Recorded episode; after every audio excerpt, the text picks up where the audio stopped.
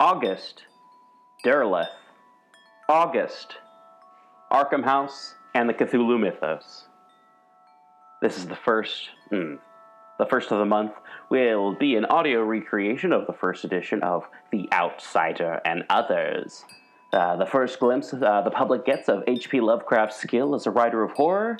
Just like Bierce, I'm not going to list what's in the episode, so I just hope you enjoy today's surprise.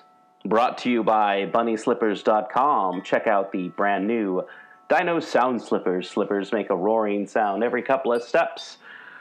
Soft plush uppers, foam footbeds, grip slippers so that you don't fall on your ass when you're skulking around the house at 3 a.m. All right.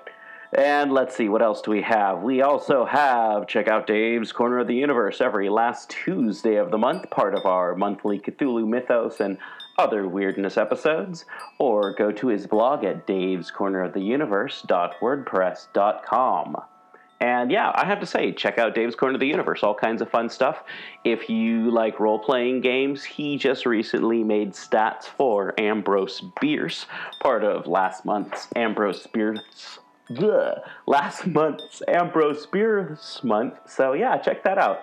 And also help support the show by buying a shirt. Uh, pgttcm.threadless.com. And we've got the cool Tsathoggua Latina Cha Ratfink inspired t shirts that I just made the other day, and the super cool Join a Cult t shirt that has kind of a hand drawn Cthulhu with X's over it. Uh, it's, I think you'll dig it. I think you'll dig it. Anyway. So, also check out the show's merch table at pgttcm.com. I think it's uh, just labeled shop. Or by donating a few dollars to paypal.me slash pgttcm. Special thanks to all of our guests later this month.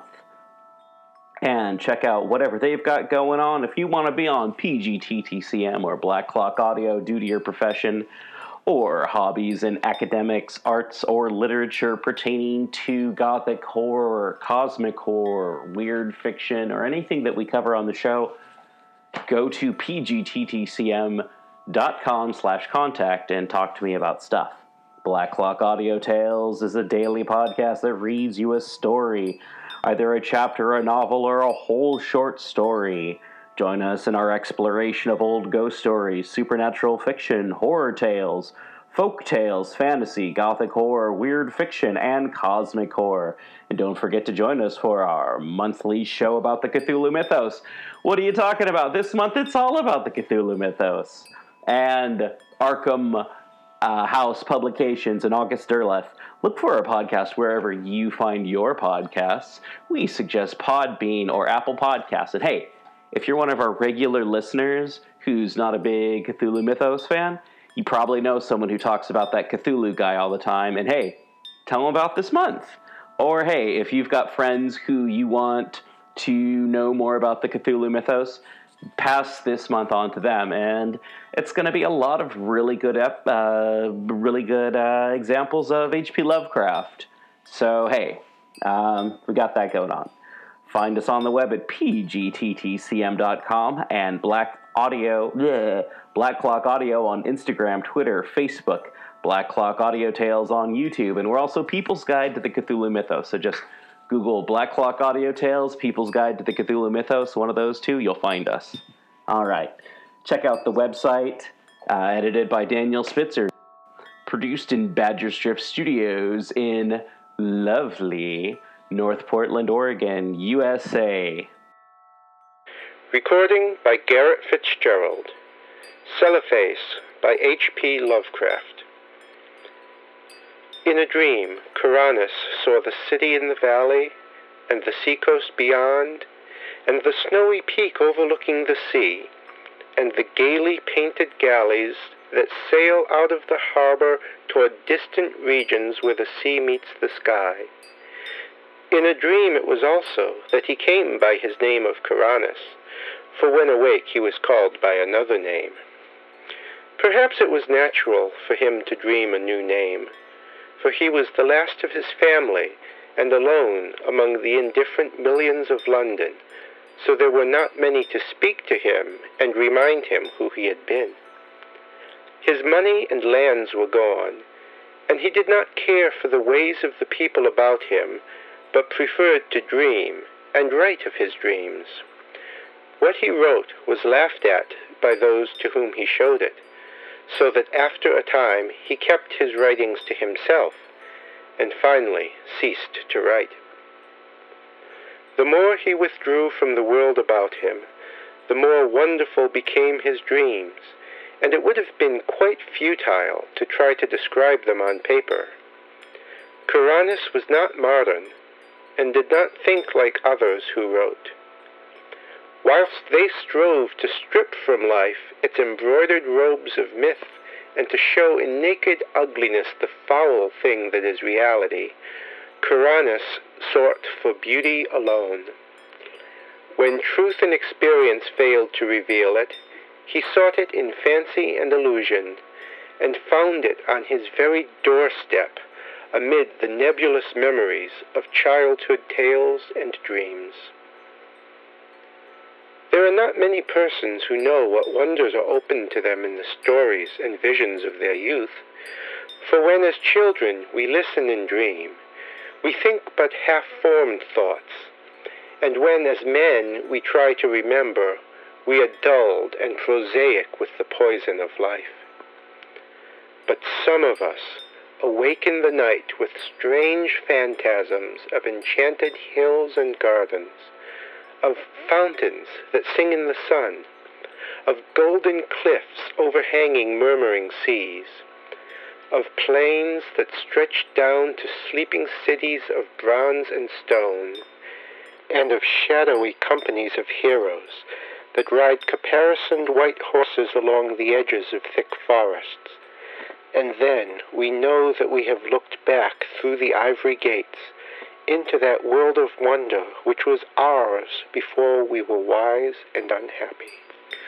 Kuranes came very suddenly upon his old world of childhood. He had been dreaming of the house where he had been born, the great stone house covered with ivy, where thirteen generations of his ancestors had lived, and where he had hoped to die. It was moonlight, and he had stolen out into the fragrant summer night, through the gardens, down the terraces, past the great oaks of the park, and along the long white road to the village. The village seemed very old, eaten away at the edge, like the moon which had commenced to wane and Kuranes wondered whether the peaked roofs of the small houses hid sleep or death. In the streets were spears of long grass, and the window panes on either side broken or filmily staring. Kuranes had not lingered, but had plodded on, as though summoned toward some goal. He dared not disobey the summons, for fear it might prove an illusion like the urges and aspirations of waking life, which do not lead to any goal. Then he had been drawn down a lane that led off the, from the village street towards the Channel cliffs, and had come to the end of things, to the precipice in the abyss, where all the village and all the world fell abruptly into the unechoing emptiness of infinity and where even the sky ahead was empty and unlit by the crumbling moon and the peering stars. Faith had urged him on, over the precipice and into the gulf. Faith had urged him on, over the precipice and into the gulf, where he had floated down, down, down, past dark, shapeless, undreamed dreams, faintly glowing spheres that may have been partly dreamed dreams, and laughing, winged things that seemed to mock the dreamers of all the worlds. Then a rift seemed to open in the darkness before him, and he saw the city of the valley, glisteningly, radiantly, far, far below, with a background of sea and sky, and a snow-capped mountain near the shore. Kuranes had awakened the very moment he beheld the city, yet he knew from his brief glance that it was none other than Celephaïs, in the valley of Ooth-Nargai beyond the Tanarian hills where his spirit had dwelt all the eternity of an hour one summer afternoon very long ago, when he had slipped away from his nurse and let the warm sea breeze lull him to sleep as he watched the clouds from the cliff near the village. He had protested then, when they had found him, waked him, and carried him home, for just as he was aroused, he had been about to sail in a golden galley for those alluring regions where the sea meets the sky. And now he was equally resentful of awaking, for he had found his fabulous city after forty weary years. But three nights afterward, Kuranes came again to Celephaïs. As before, he dreamed first of the village that was asleep or dead, and of the abyss down which one must float silently.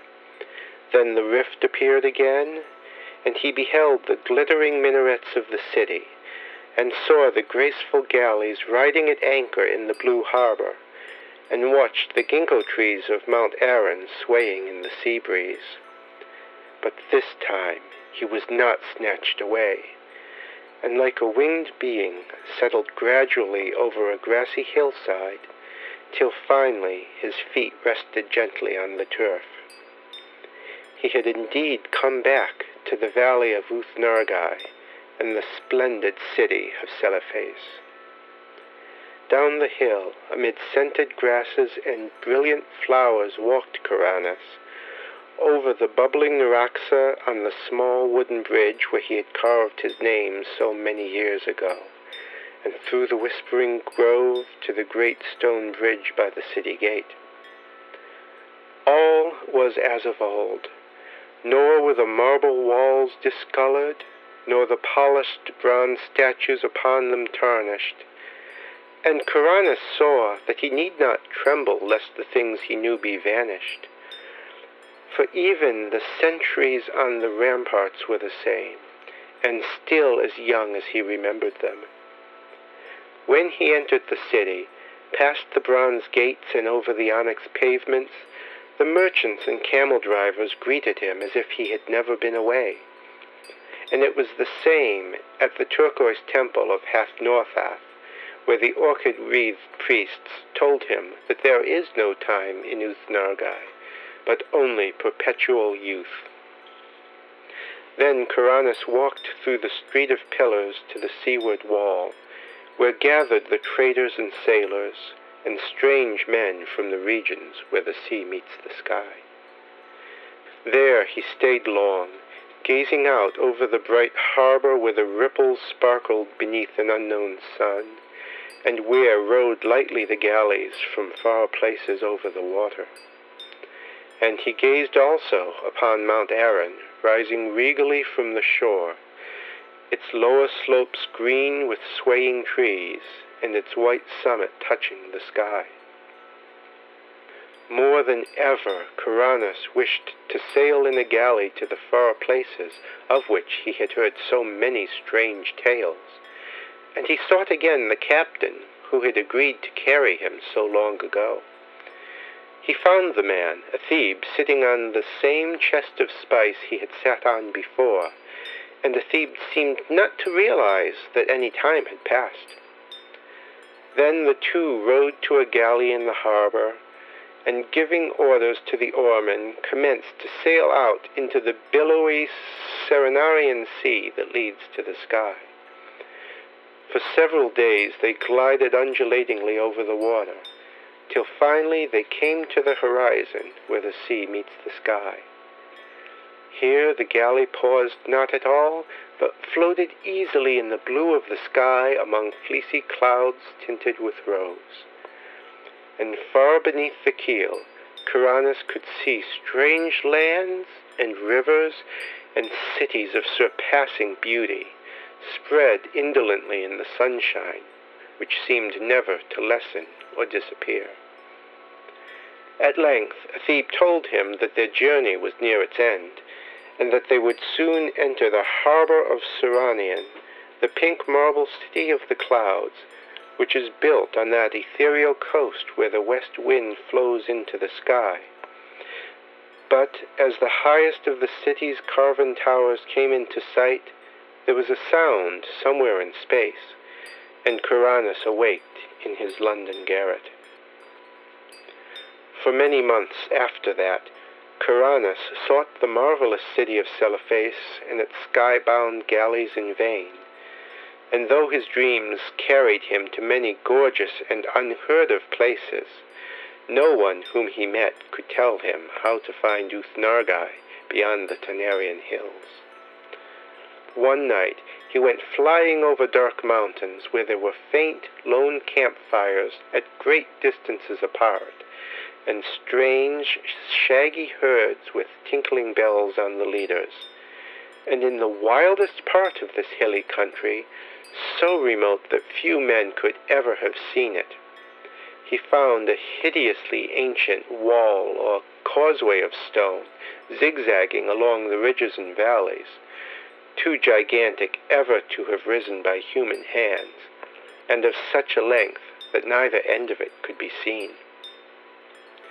Beyond that wall in the gray dawn, he came to a land of quaint gardens and cherry trees.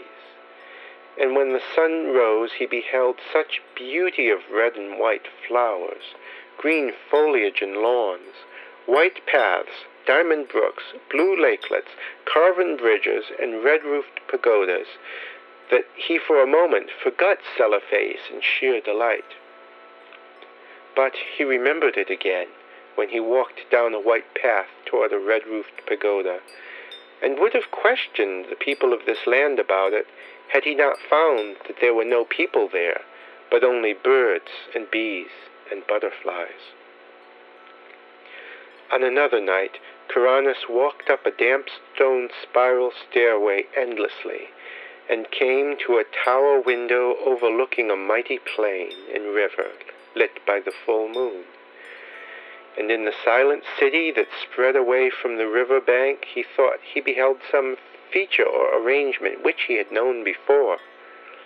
He would have descended and asked the way to Ooth-Nargai, had not a fearsome aurora sputtered up from some remote place beyond the horizon, showing the ruin and antiquity of the city, and the stagnation of the reedy river, and the death lying upon that land as it had lain since King Kynaratholis came home from his conquests to find the vengeance of the gods. So Kuranes sought fruitlessly for the marvelous city of Celephaïs and its galleys that sailed to Serannian in the sky, meanwhile seeing many wonders, and once barely escaping from the high priest not to be described, which wears a yellow silken mask over its face, and dwells all alone in a prehistoric stone monastery in the cold desert plateau of Leng. In time, he grew so impatient of the bleak intervals of day that he began buying drugs in order to increase his periods of sleep. Hashish helped a great deal, and once set him to a part of space where form does not exist, but where glowing gases study the secrets of existence. And a violet-colored gas told him that this part of space was outside what he had called infinity.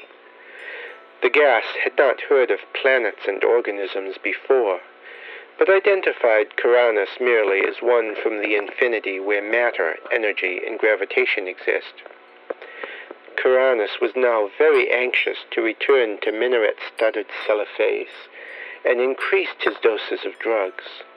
But eventually he had no more money left and could buy no drugs. Then one summer day he was turned out of his garret and wandered aimlessly through the streets, drifting over a bridge to a place where the houses grew thinner and thinner. And it was there that fulfillment came, and he met the cortege of knights come from Celephaïs to bear him thither forever.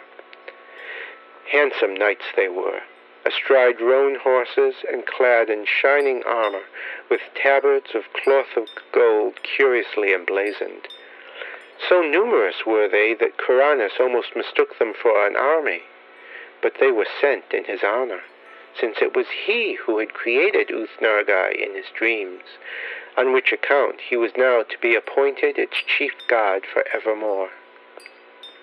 Then they gave Kuranes a horse and placed him at the head of the cavalcade, and all rode majestically through the downs of Surrey and onward toward the region where Kuranes and his ancestors were born. It was very strange, but as the riders went on, they seemed to gallop back through time. For wherever they passed through a village in the twilight, they saw only such houses and villages as Chaucer or men before him might have seen, and sometimes they saw knights on horseback with small companies of retainers. When it grew dark, they traveled more swiftly, till soon they were flying uncannily as if in the air. In this dim dawn they came upon the village which Kuranes had seen alive in his childhood, and asleep or dead in his dreams. It was alive now, and early villagers curtsied as the horsemen clattered down the street and turned off into the lane that ends in the abyss of dreams. Kuranes had previously entered that abyss only at night, and wondered what it would look like by day, so he watched anxiously as the column approached its brink. Just as they galloped up the rising ground to the precipice, a golden glare came somewhere out of the west and hid all the landscape in effulgent draperies. The abyss was a seething chaos of roseate and cerulean splendor, and invisible voices sang exultantly as the nightly entourage plunged over the edge and floated gracefully down past glittering clouds and silvery coruscations. Endlessly down the horsemen floated, their chargers pawing the ether as if galloping over golden sands, and then the luminous vapors spread apart to reveal a greater brightness, the brightness of the city Celephaïs, and the seacoast beyond, and the snowy peak overlooking the sea, and the gaily painted galleys that sail out of the harbor toward distant regions where the sea meets the sky. And Kuranes reigned thereafter over Ooth-Nargai and all the neighboring regions of Dream, and held his court alternately in Celephaïs and in the cloud-fashioned Serannian.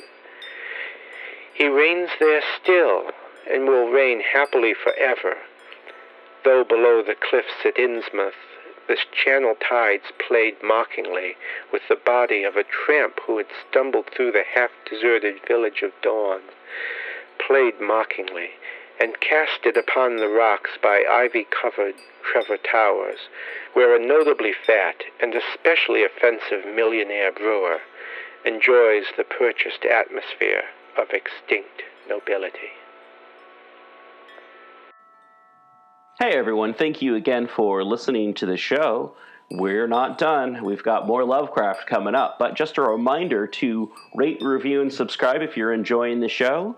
If you have any suggestions, you can contact me on Facebook at People's Guide to the Cthulhu Mythos and Black Clock Audio Tales.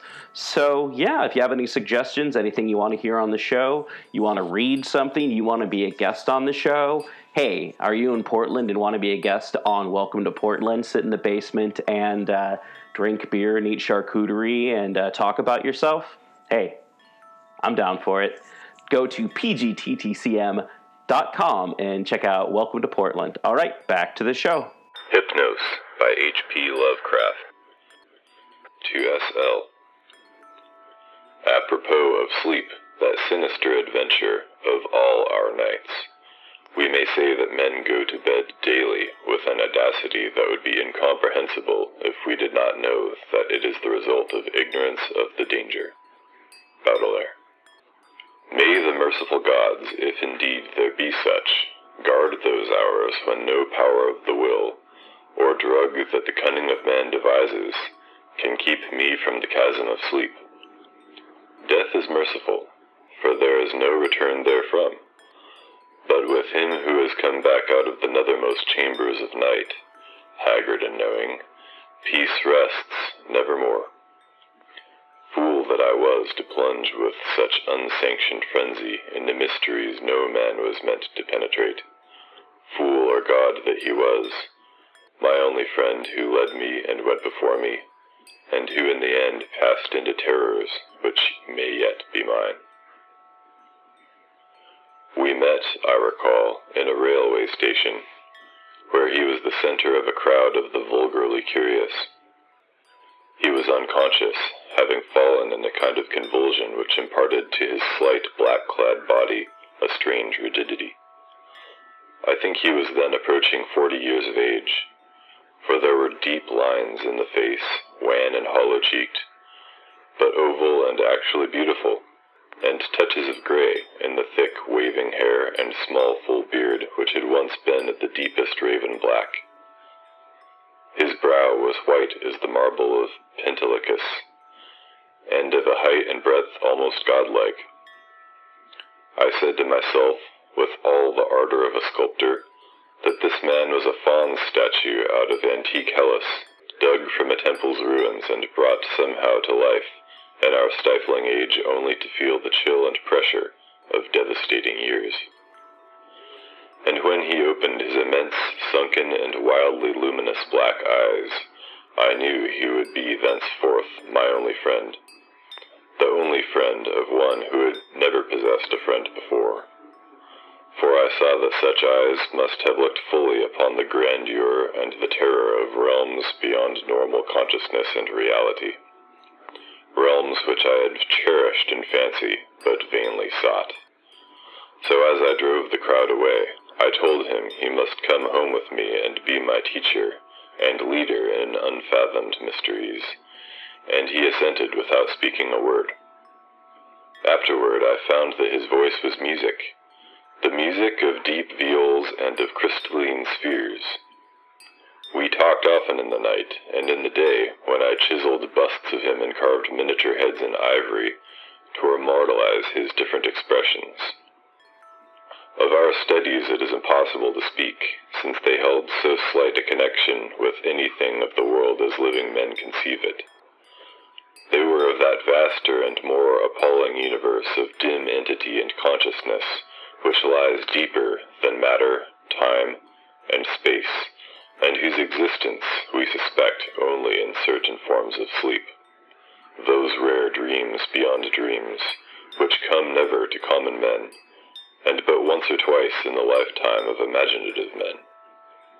The cosmos of our waking knowledge, born from such an universe as a bubble is born from the pipe of a jester, touches it only as such a bubble may touch its sardonic source when sucked back by the jester's whim. Men of learning suspect it little, and ignore it mostly. Wise men have interpreted dreams, and the gods have laughed. One man with oriental eyes has said that all time and space are relative, and men have laughed. But even that man with oriental eyes has done no more than suspect. I had wished and tried to do more than suspect, and my friend had tried and partly succeeded. Then we both tried together, and with exotic drugs courted terrible and forbidden dreams in the tower studio chamber of the old manor house in hoary, Kent. Among the agonies of these after days is that chief of torments, inarticulateness.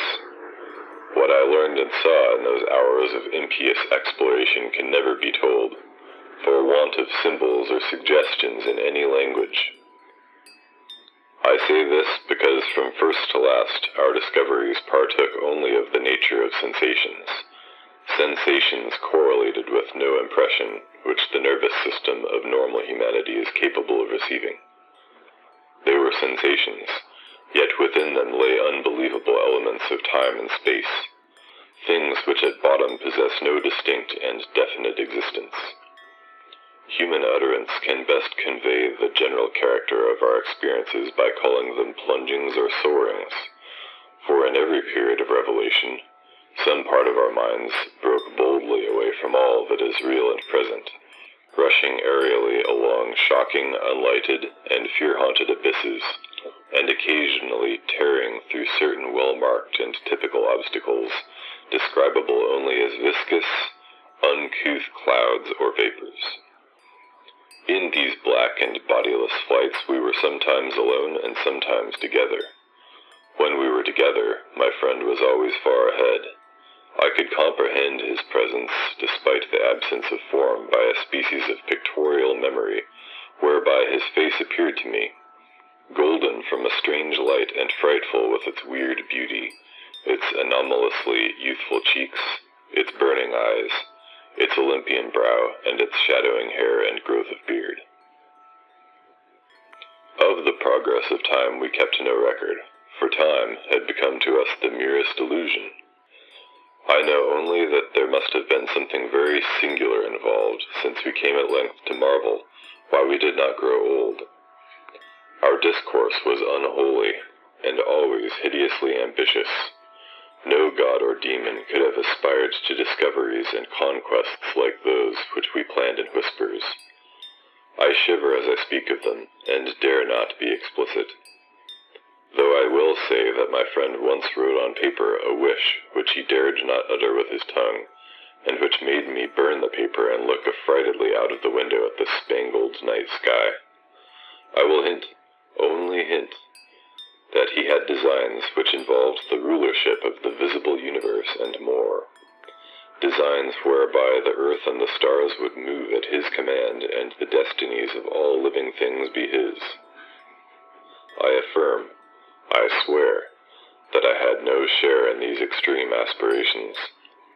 Anything my friend may have said or written to the contrary must be erroneous for I am no man of strength to risk the unmentionable warfare in unmentionable spheres, by which alone one might achieve success. There was a night when winds from unknown spaces whirled us irresistibly into limitless vacua beyond all thought and entity. Perceptions of the most maddeningly untransmissible sort thronged upon us. Perceptions of infinity which at the time convulsed us with joy yet which are now partly lost to my memory and partly incapable of presentation to others. Viscous obstacles were clawed through in rapid succession, and at length I felt that we had been borne to realms of greater remoteness than any we had previously known. My friend was vastly in advance as we plunged into this awesome ocean of virgin ether, and I could see the sinister exultation on his floating, luminous, too youthful memory face. Suddenly that face became dim and quickly disappeared, and in a brief space I found myself projected against an obstacle which I could not penetrate. It was like the others, yet incalculably denser. A sticky, clammy mass, if such terms can be applied to analogous qualities in a non-material sphere. I had, I felt, been halted by a barrier which my friend and leader had successfully passed. Struggling anew, I came to the end of the drug dream and opened my physical eyes to the tower studio in whose opposite corner reclined the pallid and still unconscious form of my fellow dreamer, weirdly haggard and wildly beautiful as the moon shed gold-green light on his marble features. Then, after a short interval, the form in the corner stirred, and may pitying heaven keep from my sight and sound another thing like that which took place before me. I cannot tell you how he shrieked, or what vistas of unvisitable hells gleamed for a second in black eyes crazed with fright. I can only say that I fainted and did not stir till he himself recovered and shook me in his frenzy, for someone to keep away from the horror and desolation. That was the end of our voluntary searchings in the caverns of dream. Awed, shaken, and portentous, my friend, who had been beyond the barrier, warned me that we must never venture within those realms again. What he had seen he dared not tell me, but he said from his wisdom that we must sleep as little as possible, even if drugs were necessary to keep us awake.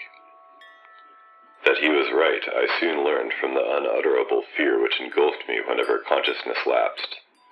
After each short and inevitable sleep I seemed older, whilst my friend aged with a rapidity almost shocking. It is hideous to see wrinkles form and hair whiten almost before one's eyes. Our mode of life was now totally altered. Heretofore a recluse, so far as I know, his true name and origin never having passed his lips. My friend now became frantic in his fear of solitude. At night he would not be alone, nor would the company of a few persons calm him. His sole relief was obtained in revelry of the most general and boisterous sort, so that few assemblies of the young and the gay were unknown to us. Our appearance and age seemed to excite in most cases a ridicule which I keenly resented, but which my friend considered a lesser evil than solitude. Especially was he afraid to be out of doors alone when the stars were shining, and if forced to this condition he would often glance furtively at the sky as if hunted by some monstrous thing therein. He did not always glance at the same place in the sky. It seemed to be a different place at different times. On spring evenings it would be low in the northeast. In the summer it would be nearly overhead. In the autumn it would be in the northwest. In winter it would be in the east but mostly if in the small hours of morning. Midwinter evenings seemed least dreadful to him. Only after two years did I connect this fear with anything in particular, but then I began to see that he must be looking at a special spot on the celestial vault, whose position at different times corresponded to the direction of his glance, a spot roughly marked by the constellation Corona Borealis. We now had a studio in London, never separating, but never discussing the days when we had sought to plumb the mysteries of the unreal world. We were aged and weak from our drugs, dissipations, and nervous overstrain, and the thinning hair and beard of my friend had become snow white. Our freedom from long sleep was surprising, for seldom did we succumb more than an hour or two at a time to the shadow which had now grown so frightful a menace. Then came one January of fog and rain, when money ran low and drugs were hard to buy. My statues and ivory heads were all sold, and I had no means to purchase new materials or energy to fashion them even had I possessed them. We suffered terribly, and on a certain night my friend sank into a deep breathing sleep from which I could not awaken him. I can recall the scene now, the desolate, pitch black garret studio under the eaves, with the rain beating down, the ticking of the lone clock, the fancied ticking of our watches as they rested on the dressing table, the creaking of some swaying shutter in a remote part of the house, certain distant city noises muffled by fog and space, and worst of all, the deep, steady, sinister breathing of my friend on the couch. A rhythmical breathing which seemed to measure moments of supernal fear and agony for his spirit as it wandered in spheres forbidden, unimagined, and hideously remote. The tension of my vigil became oppressive, and a wild train of trivial impressions and associations thronged through my almost unhinged mind. I heard a clock strike somewhere, not ours, for that was not a striking clock and my morbid fancy found in this a new starting point for idle wanderings. Clocks, time, space, infinity. And then my fancy reverted to the local, as I reflected that even now, beyond the roof and the fog and the rain and the atmosphere, Corona Borealis was rising in the northeast. Corona Borealis, which my friend had appeared to dread, and whose scintillant semicircle of stars must even now be glowing unseen through the measureless abysses of ether. All at once, my feverishly sensitive ears seemed to, detect a new and wholly distinct component in the soft medley of drug magnified sounds. A low and damnably insistent whine from very far away. Droning, clamoring, mocking, calling from the northeast. But it was not that distant whine which robbed me of my faculties and set upon my soul such a seal of fright as may never in life be removed. Not that which drew the shrieks and excited the convulsions which caused lodgers and police to break down the door. It was not what I heard, but what I saw. For in that dark, locked, shuttered, and curtained room, there appeared from the black northeast corner a shaft of horrible, red gold light.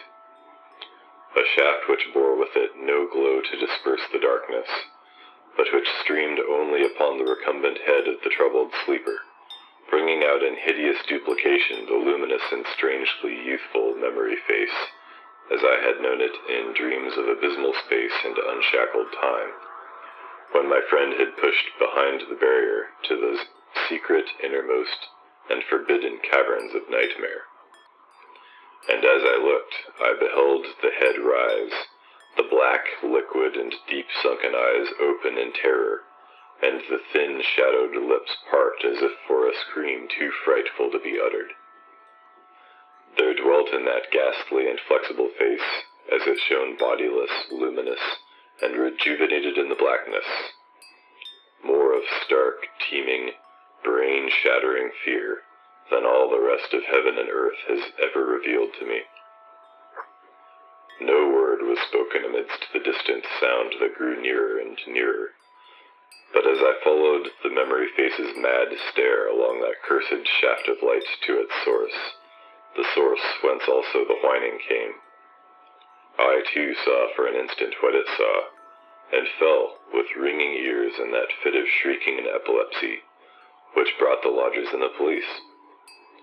Never could I tell, try as I might, what it actually was that I saw. Nor could the still face tell, for although it must have seen more than I did, it will never speak again.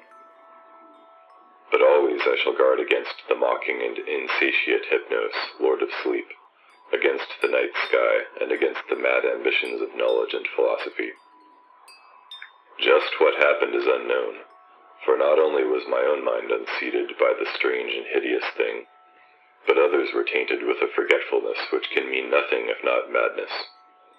They have said, I know not for what reason, that I never had a friend, but that art, philosophy, and insanity had filled all my tragic life. The lodgers and police on that night soothed me, and the doctor administered something to quiet me. Nor did anyone see what a nightmare event had taken place. My stricken friend moved them to no pity, but what they found on the couch in the studio made them give me a praise which sickened me, and now a fame which I spurn in despair as I sit for hours, bald, gray-bearded, shriveled, palsied, drug-crazed, and broken, adoring and praying to the object they found for they deny that I sold the last of my statuary, and point with ecstasy at the thing which the shining shaft of light left cold, petrified, and unvocal. It is all that remains of my friend, the friend who led me on to madness and wreckage, a godlike head of such marble as only old Hellas could yield, young with the youth that is outside time, and with beauteous bearded face, curved smiling lips, Olympian brow, and dense locks waving and poppy-crowned. They say that that haunting memory face is modeled from my own as it was at twenty-five, but upon the marble base is carven a single name in the letters of Attica, Hypnos. Hey everyone, thank you so much for listening to the whole episode, and I hope you all are having a great day, a great commute, a great whatever you're doing. I hope you make your flights on time. I hope you get to your next destination. I hope you have an awesome day at work. I hope your yard work all gets done. Thank you so much for listening. Share the show with your friends. Let everyone know about it. If you like the show, give us five stars wherever you listen to and rate podcasts. Tell your friends about it and have yourselves a wonderful day.